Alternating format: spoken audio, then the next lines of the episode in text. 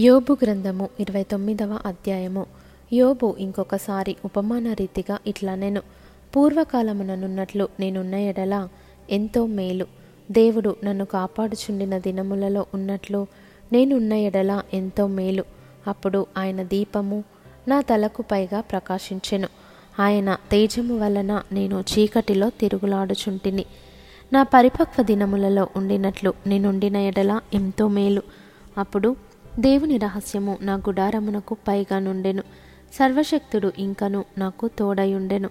నా పిల్లలు నా చుట్టూ నుండిరి. నేను పెట్టిన అడుగెల్లా నేతిలో పడెను. బండ నుండి నా నిమిత్తము నూనె ప్రవాహముగా పారెను. పట్టణపు గుమ్మమునకు నేను వెళ్ళినప్పుడు రాజవీధిలో నా పీఠము సిద్ధపరచుకొనినప్పుడు యవ్వనులు నన్ను చూచి దాగుకొనిరి.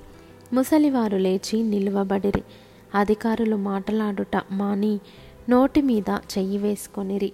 ప్రధానులు మాటలాడక ఊరకొనిరి. వారి నాలుక వారి అంగిలికి అంటుకొనెను. నా సంగతి చెవినిబడిన ప్రతివాడు నన్ను అదృష్టవంతునిగా ఎంచెను. నేను కంటబడిన ప్రతివాడు నన్ను గూర్చి సాక్ష్యమిచ్చెను.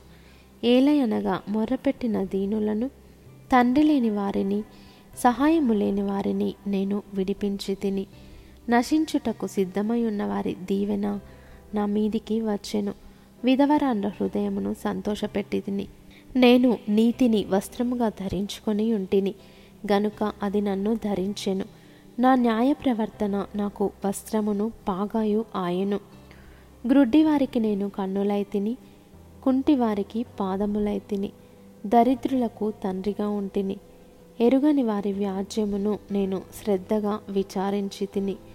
దుర్మార్గుల దవడపల్లను ఊడగొట్టి తిని వారి పళ్ళలో నుండి దోపుడు సొమ్మును లాగివేసి తిని అప్పుడు నేను ఇట్లనుకొంటిని నా గూటి వద్దనే నేను చచ్చెదను. హంస వలె నేను దీర్ఘాయువు గలవాడనవుదును నా వేళ్ళ చుట్టూ నీళ్ళు వ్యాపించును. మంచు నా కొమ్మల మీద నిలుచును. నాకు ఎడతెగని ఘనత కలుగును. నా చేతిలో నా విల్లు ఎప్పటికి బలముగా నుండును. మనుష్యులు నాకు చెవియొగ్గి నా కొరకు కాచుకొనిరి. నా ఆలోచన వినవలెనని మౌనముగా ఉండిరి. నేను మాటలాడిన తర్వాత వారు మారు మాట పలుకకుండిరి. గుత్తులు గుత్తులుగా నా మాటలు వారి మీద పడెను.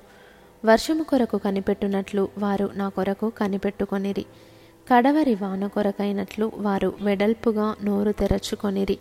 వారు ఆశారహితులయ్యుండగా వారిని దయగా చూచి చిరునవ్వు నవ్వి తిని నా ముఖ ప్రకాశము లేకుండా వారేమియో చెయ్యరైరి నేను వారికి పెద్దనై కూర్చుండి వారికి మార్గములను ఏర్పరిచితిని.